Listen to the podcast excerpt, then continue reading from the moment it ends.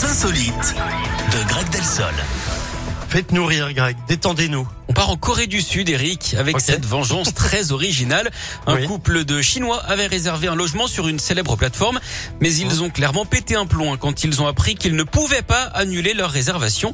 C'est littéralement la goutte d'eau qui a fait déborder le vase, hein, puisqu'ils ont décidé de se venger en laissant les robinets ouverts pendant 25 jours. 12 000 litres d'eau gaspillée au total. Et pour bien s'assurer que ça continuait, ils venaient vérifier tous les trois jours hein, que l'eau coulait encore. Ils ont également laissé tous les appareils électroniques allumés. C'est finalement la compagnie qui gère l'eau et l'électricité hein, qui a alerté le propriétaire en pensant à une fuite. Il faut dire que la facture s'élevait à près de 1500 euros. Et c'est au propriétaire hein, du coup de régler ça avec le couple, sauf que les deux ont quitté le pays. Alors s'ils ont besoin, ils peuvent toujours appeler les plombiers. hein. En plus de gérer l'eau, ils ont toujours de bons tuyaux. Merci beaucoup, Greg. Euh, on se retrouve euh, pas. On se retrouve pas à midi, parce que ça sera pas vous. On se retrouve midi. demain, peut-être. Mais on va se retrouver si vous le voulez bien. Et bon, on fait comme ça. À demain, Greg. Bien dans votre émission, beaucoup. vous. Hein